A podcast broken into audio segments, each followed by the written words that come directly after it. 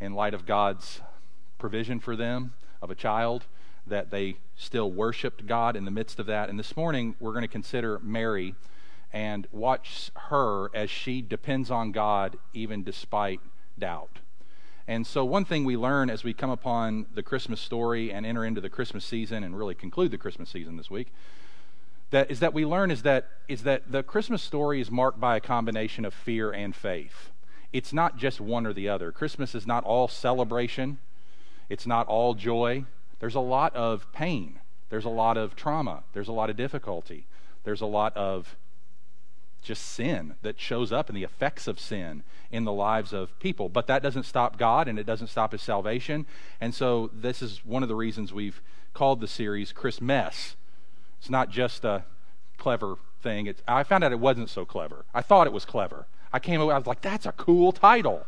I never have cool titles, I don't feel like. And that was cool. And then I did a Google image search, and like every church in the history of the world has used Christmas at some point. So we're not all that original. We just come around to using things again. So, um, but no, what we've seen is that fear and faith coexist in this story, and that's going to be no less true in Mary's account this morning. Scott Sauls, pastor of Christ Presbyterian Church in Nashville, writes the following about the Christmas story. He says, have you, have you ever stopped just for a second and considered the far fetched claims of Christianity at Christmas time? During this particular holiday, Christians all over the world, millions and millions of them, pause to contemplate a first century Middle Eastern infant, mothered by a teenage girl who'd never been with a man, born dirt poor and from a small, obscure hick town called Nazareth.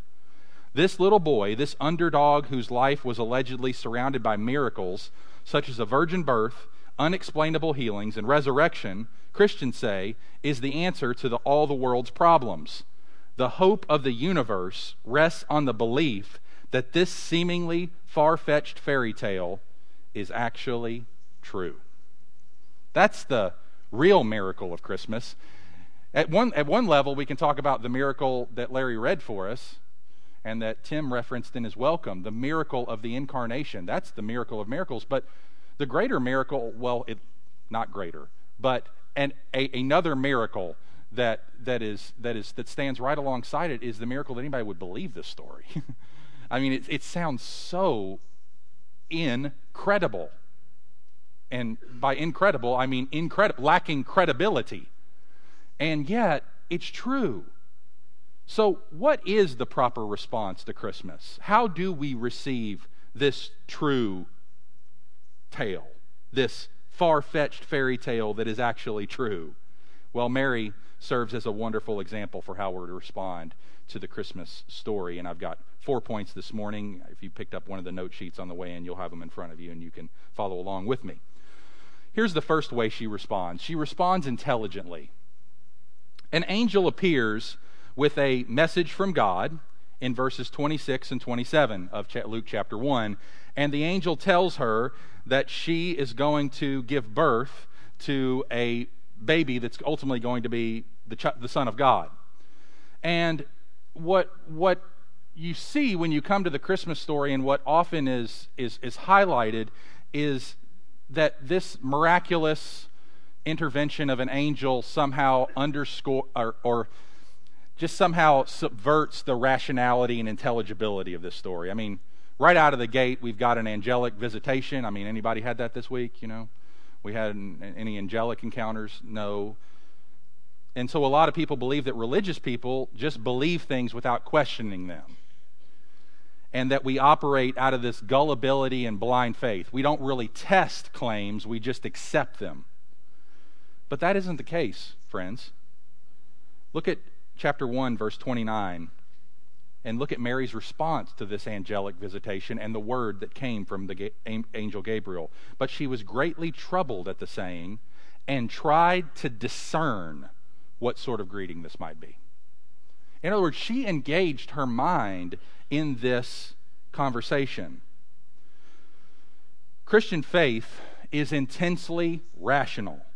That means it involves the mind, it involves thinking. She responds with a legitimate question in verse 34 How will this be? She's, she's discerning what the angel's saying. She's trying to figure out what's going on here, and she, she cannot compute how she's going to give birth to a baby when she's a virgin. It's a legitimate claim. It shows that she's thinking, it shows that she's intelligent in the way that she responds to this angelic visit. Mary shows us that responding in faith, brothers and sisters, does not cancel out your mind. It's common for people in our modern world to assume that people in ancient times were less thoughtful than we are now. I mean, we're so far advanced. We get along so much better. Cue Facebook and Twitter. We assume that people were superstitious and ready to believe absolutely any claim back then. One writer, speaking sarcastically about this claim that ancient people were just gullible and illiterate and unintelligent, responds with the following Yes, people who lived before our times were idiots. That's why they memorized huge portions of every conceivable kind of literature. Rabbis formed schools and to train young men in theology, who then would pass on that learning verbatim to successive generations without the aid of textbooks. Ancients had detailed calendars that kept track of the movements of the planets and changing of the seasons in the time of upcoming solar and lunar eclipses. The circumference of the earth had already been calculated, and people navigated land and seas without a GPS, while we, in all our modern wisdom, can't find our keys, figure out what day of the week it is, or remember to get, how to get to the doctor's office. The truth is, there are both gullible and discerning people in every age. End quote. But a question might arise here, especially if you were paying attention last week, and Larry surfaced it for us in his scripture reading. You notice that both her, that is Mary, and Zechariah, as we saw last week, seem to operate with a measure of suspicion. There's a little bit of doubt in what they're communicating. Look at chapter 1, verse 18. Be reminded of what Zechariah said last week. Zechariah said to the angel, How shall I know this? For I am old man and my wife is advanced in years. And then Mary says something very similar in chapter 1, verse 34. Mary said to the angel, How will this be since I am a virgin. What's the difference? What's the difference? Why is Mary not struck mute? Right? We saw last week that Zechariah is disciplined for his unbelief, and yet Mary seems to ask a similar question here, and she gets away scot free. Is like, is God just capricious? He just decides who he doesn't like guys. He likes girls, doesn't like guys. No, that's not the reason. In fact, if you see how the questions are phrased, that gives us an important insight into the difference. If you notice Zechariah, he says, How shall I know this? There's a measure of incredulity. There's a measure of, Prove it to me. Prove it to me. And yet Mary is searching for, Okay, I know you can do it. How? How? So, so you see the difference. Mary couldn't understand how this could be. Zechariah demanded further evidence and didn't believe God's word. Here's what Tim Keller highlights as in, in the main difference between Zechariah and Marie, uh, Mary's response. He says, What we see in the Bible's view of doubt is wonderfully nuanced. In many circles, skepticism and doubt are considered an absolute unmitigated good. On the other hand, in a lot of conservative and traditional religious circles, any and all questioning or doubting is thought to be bad. But what you have in the Bible is neither view. There is a kind of doubt that is the sign of a closed mind, and there's a kind of doubt that's the sign of an open mind. Some doubt seeks answers, and some doubt is defensive about the possibility of answers. There are people like Mary who relinquish sovereignty over their lives if they can be shown that the truth is other than what they thought. And there are those like Zechariah who use doubts as a way of staying in control of their lives and keeping their mind closed. So you see the difference there you see a openness and a, and a, and a resistance. And it was the resistance in Zechariah that, that, that brought about the, the, the kind and merciful discipline of God, which eventually resulted in his renewal and change. God wasn't punishing him as though, but he was purifying him and disciplining him and chastening him so that he might be brought to greater worship and knowledge of God. And Mary has that on the front end by grace, and so she comes with an open handed doubting. She's, she's not saying, like Zechariah, prove it to me. But she is saying, how will this be proven? How will this happen? So I want you to appreciate that Mary responds intelligently. She's not gullible. Even though she's a teenager, she's not gullible. She's very intelligent in the way she responds. And faith is very consistent with intelligence because we believe in a revealed faith. It's not something that we imagine, it's something God has spoken. And we weigh it, we weigh it and consider it in light of the evidence. And that's the way Mary does. Number two, Mary responds incrementally. Incrementally. That is step by step. Step by step. When the angel comes to her, she responds with a question. She wanted to know more, and the angel gives her more information. Look at verse 35. The angel answered her The Holy Spirit will come upon you, and the power of the Most High will overshadow you. Therefore, the child to be born will be called the Holy Son of God. Gives her more information about how this is going to take place. And he first leads her to think about the suitability of Jesus to be the Savior. Think about this. The angel comes to her and describes as much what's going to happen to her as what's going to happen from her. In other words, not just what's going to happen to her, the Holy Spirit's going to overshadow her, but this Savior is going to be eminently suitable for mankind. He says, Think about this. He's going to come from a virgin. There will be none more human than Jesus. He's going to he's, he's going to be named Jesus because there's no one we need more than a Savior who will deliver us from our sins. He's going to be great, so there's going to be none more worthy of admiration than him. He's going to be called the Son of God, so there's going to be none more divine than him. He's going to be a king, so there's going to be none stronger. And he's going to reign forever, so there's going to be no one who will outlast him in his reign. And he's going to be holy, so there'll be none pure. Brothers and sisters, that's all we need. We have a Savior who is, who, who is the most human, the most necessary, the most worthy of admiration, the most divine, the strongest, the longest, and the most pure being in the entire universe. There is no one more suited to be our Savior. And the angel Gabriel explains that to Mary. Have you received him this morning? Have you taken him to be your suitable Savior? If not, continue to listen and consider Mary's and the way she responds. But not only does the angel give her more information, leading her to embrace this uh, a little at a time, but then she, the angel tells her about what's going on with Elizabeth, a family member, one that she no doubt loved and esteemed. She said, the angel tells her in verse 36 Behold, your relative Elizabeth, in her old age, also has conceived a son, and this is the sixth month with her who was called barren. Verse 37 For nothing will be impossible with God. Said, Elizabeth, your cousin is pregnant. And notice how she responds to this. Mary said, Behold, I'm the servant of the Lord. Let it be done to me according to your word. And the angel departed from her. We might think, that's it. That's it. That's all that happens. So he, he gives her more information about what's going to happen to her and who Jesus is. And then he tells her about Elizabeth. No, but no, the very next scene, she goes and visits and has it confirmed. So we see in verses 39 through 45 that she has an experience with Elizabeth that confirms what the angel told her. Right? Mary goes to her house. John leaps in Elizabeth's womb. And, and then Elizabeth tells her, you, you are blessed. You have no idea what is going to happen to you. And then verse 33 Why is this granted to me?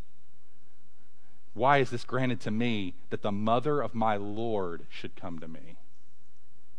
And Mary hears that. The mother of the Lord? The Lord? The Messiah? Jesus? Tim Keller again says Mary does not appear to understand what is going on until she goes to see another believing sister and they talk together and they worship together. Yes, like Mary, you need to think intensely and doubt openly and eventually surrender completely. But it won't be enough to simply do that as a solitary individual. Without trusted friends around you, you need community. See, what confirms the, Christ, the, the claims is not just the angelic visit, although that would, would be, an, but it's the experience of that in community. And oftentimes people come to faith in the context of a believing community, the church. So Elizabeth and Mary's interaction here reveals to us the importance of having other believers around us that we can verify testimony. Tell me about what the Lord did for you. Tell me about what the Lord did for you. Tell me about what the Lord did for you. And as we hear those overwhelming waves of repeated testimony, it's one of the blessings of getting to witness baptism. We hear another story of how God saved our sister Kathy. And then we compare that with our stories and we say, look, the Lord is, yes, using all kinds of different ways to get people's attention, but He's bringing us all to the same Savior. And He's using a lot of the same means. And then as a result of that, Mary erupts in worship in verses 46 through 56. So I want you to see and appreciate the gradual incremental process in Mary's heart. Coming to faith looks different for different people. For Mary, it was very incremental. She wasn't suspicious in a, in a sinful way. She wasn't doubting in the way of a closed mind, but she was needing needing more. And the Lord tarried with her and was patient with her and led her slowly through an angelic testimony, through telling her what happened to Elizabeth, and then getting to experience that for herself. We see a similar story in Acts 17, verses 32 to 34. Uh, at, the, at the conclusion context, in Acts 17, Paul is preaching on Mars Hill, which is in the heart of Athens. And he's preaching to a bunch of Greek people, and most of them being far from this kind of response. And he preaches the gospel to them and tells them about Christ. And then uh, in that, there's three different responses that Luke writes about at the end of Acts 17, telling us how people responded. Here's what, they, here's what Luke writes Now, when they heard of the resurrection of the dead, some mocked, but others said, We will hear you again about this.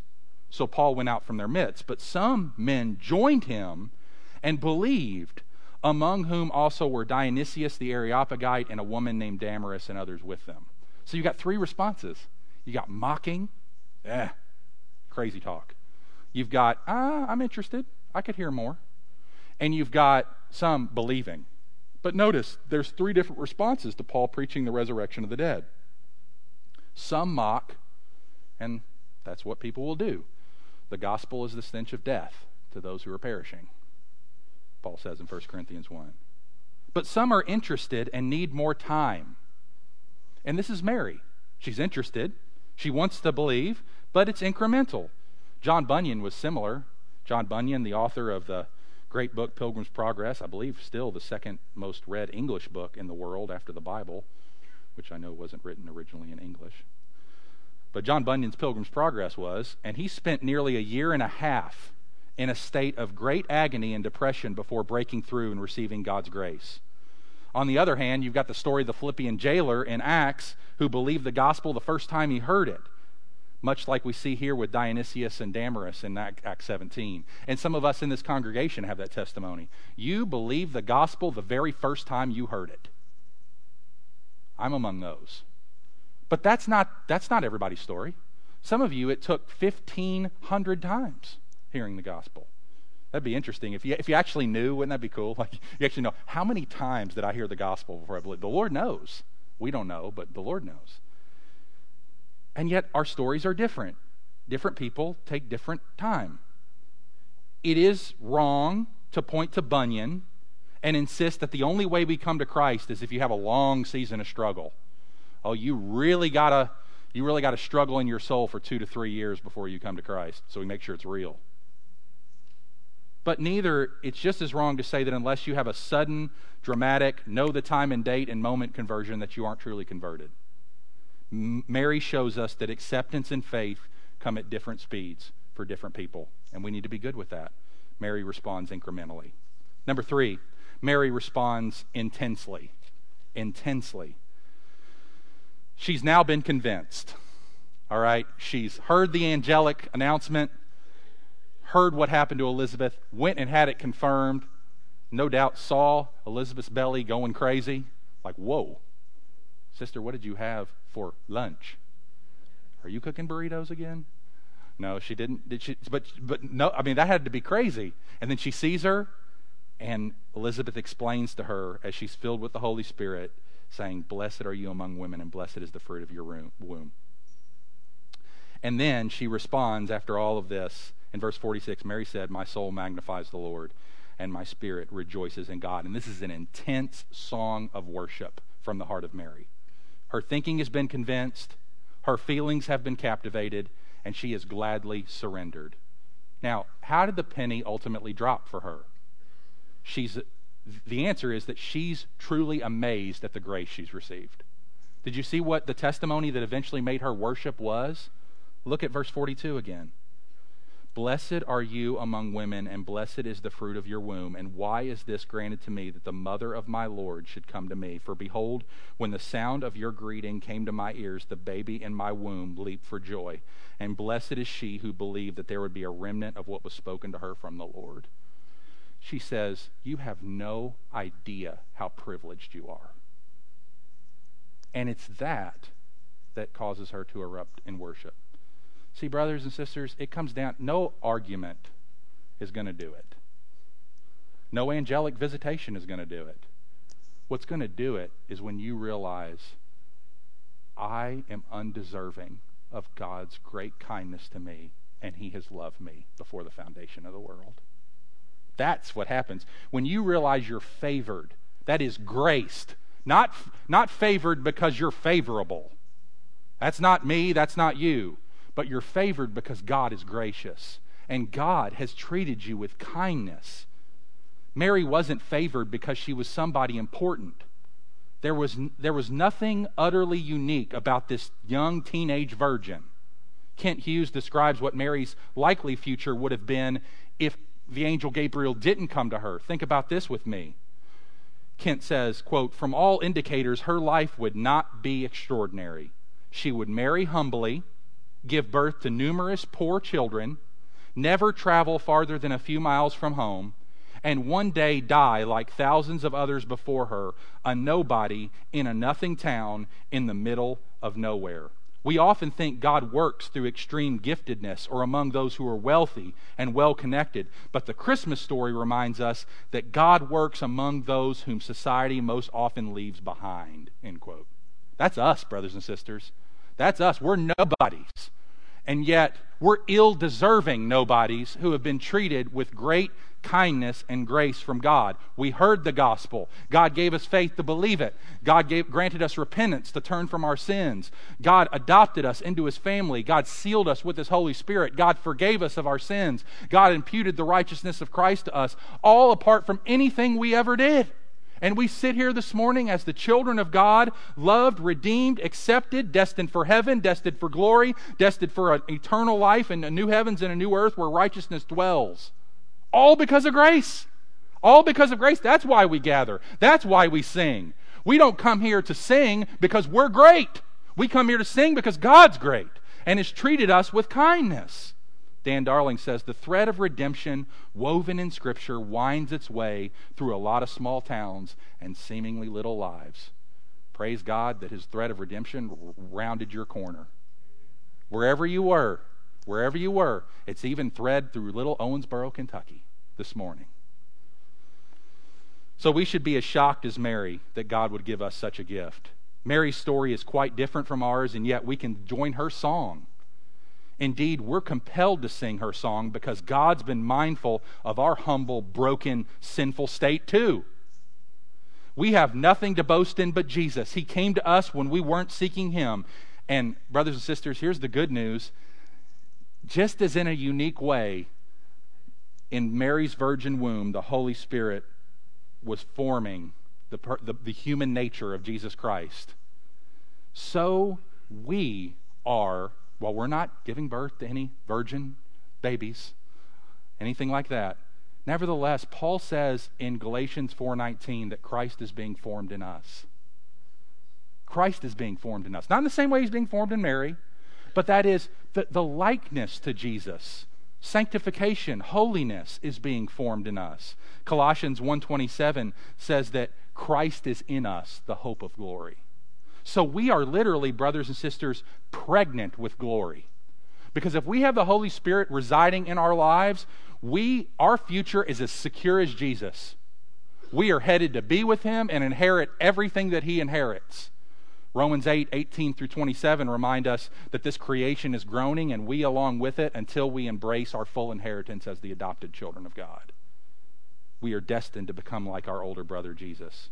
One day we will love perfectly with the kindness and compassion of Jesus. We will only think and see with the wisdom and eyes of heaven. We will fully embrace His will as our favorite bread and our purest delight. And one, way, one day we'll never be selfish, petty, or defensive again. We'll never get our feelings hurt, insist on being right, or demand more. We will be free, whole, and joyful. And to all these promises we respond, How will this be since we're still so very much not like Jesus?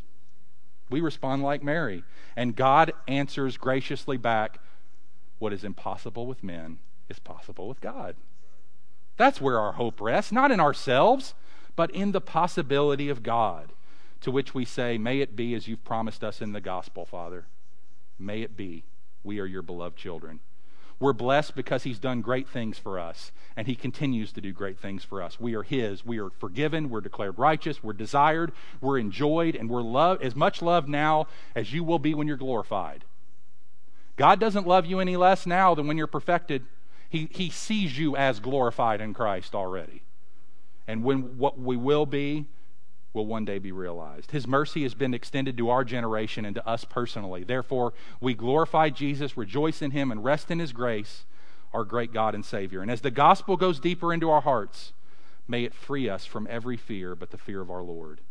So, by the power of the Holy Spirit, may we increasingly be overwhelmed with a greater experience of every good thing we have in Christ. That's one thing that Christmas is meant to give to us joy to the world indeed. Christ has come and he's coming again.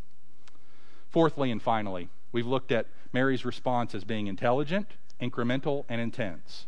And now we come to the fourth and final point. Mary responds irrevocably. She's not going back, she's all in. Now, it's, that's amazing considering what happens on the front end of the passage. She's greatly troubled. And yet at the end, the Lord has done great things for me. How'd that happen? I'm greatly troubled. This is horrific. This is terrifying. May it be done to me according to your word. How did she get there? Well, she got there through understanding, as we just said, that she's been divinely favored. But being divinely favored, brothers and sisters, does not mean you'll be exempt from hardship and heartache. Mary had to walk right into it. Joseph had to walk right into it. Zachariah and Elizabeth had to walk into it. They both lost their boys before they were, at least you know, we assume, I don't know if Zachariah and Elizabeth had already passed on by that point, by, by the time John had been beheaded, but nevertheless, they both lost their boys at relatively young ages. But the favor Mary received was amazing, but it was also incredibly difficult. And yet she said yes. And think about this by saying yes, by saying, Let it be done to me according to your word, what was Mary signing up for? Well, let, let me move through these very quickly. She was signing up for a tainted reputation. We've already talked about that with Joseph. But I want to bring out one other point that I didn't with Joseph. Remember, three decades later, in John chapter 8, verse 41, Jesus gets this from one of the leaders We were not born of sexual immorality. That's three decades later, and they still think that he was born because of Mary's unfaithfulness. If Jesus couldn't leave such rumors behind, Mary never did. She never did. Mary endured a complicated childbirth, fleeing, on the run as a refugee. Mary faced a threat on her newborn son's life from King Herod. Mary took part in a very bittersweet baby dedication ceremony took him to Simeon to get him blessed, and he says, Guess what? It's going to divide the whole nation. No, mother, no mother's heart wants her son to be hated, and yet Simeon's saying half the people are going to hate this guy. That would have been a knife in Mary's heart, told that her precious baby boy is going to divide the heart of the nation. And then she had to deal with a missing preteen in Luke chapter 2, right? And then when they find him, which would have stressed her out to no, no, no end, having been gone three days. And then she finds him, and then he said, I was just hanging out with my father. Like, I'm not central to you anymore. And, and Mary had to, oh, he's, he loves God. He's called by God to do things. And even at 12 years old, I'm not the center of his world. God is. And then she has to release her son to a very awkward career path. She has to leave the family business. He leaves the family business of being a carpenter to become a traveling preacher abroad, which is uh, quitting a steady job to freelance. And no mother's security glands will fail to sweat over that prospect, especially when he says, I'm not going to, uh, son, where are you going to live? I have no idea. Okay. And then she goes to witness his first miracle because you know she's behind her boy. She wants to show up at the christmas program you know so she's going to be there at the wedding at cana in galilee and he's going to do something and then and then he, he and then she's giving him advice. Do this do this do this. Just like any mom. There are always suggestions to what their children should do. And mary watches her son divide the family in town divide the family. This is seen repeatedly Matthew 12, Matthew 13, Mark 3, Luke 4. And then the, the heartbreak of heartbreaks is she has to witness her son be tortured, killed, and crucified. In John 19, verses 25 through 27, she's there, and Jesus gives John to be her caretaker after he's gone. And yet, in light of all of that, not knowing most of that, but knowing some of it, she responded with surrender. Brothers and sisters, surrender means that we're willing to obey anything the Bible clearly says to do, whether we like it or not, and we are willing to trust God in anything He sends into our lives, whether we understand it or not. That is faith. That's what faith demands of us. Will you say yes to God? Will you, like Mary, turn your back on your dreams and say yes to the one who died for you? In some fashion, you have to say what Mary said when you give your life to Christ. Your heart must say something like this I do not know all that you're going to ask of me, Lord Jesus, but I'll do whatever you say in your word, whether I like it or not. And I'll accept patiently whatever you send into my life, whether I understand it or not. That, friends, is what it means to become a Christian. And if any of those parts are left off, if we say, Yeah, I'll follow you, but He's not your Lord yet. You still are.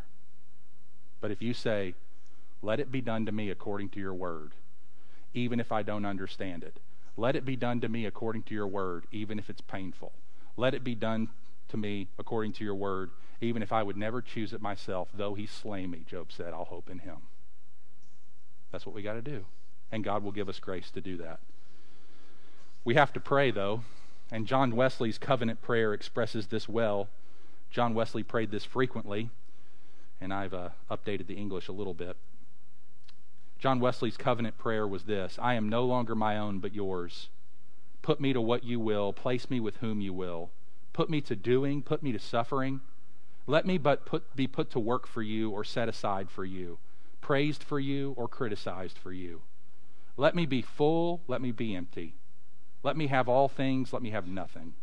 I freely and fully surrender all things to your glory and service.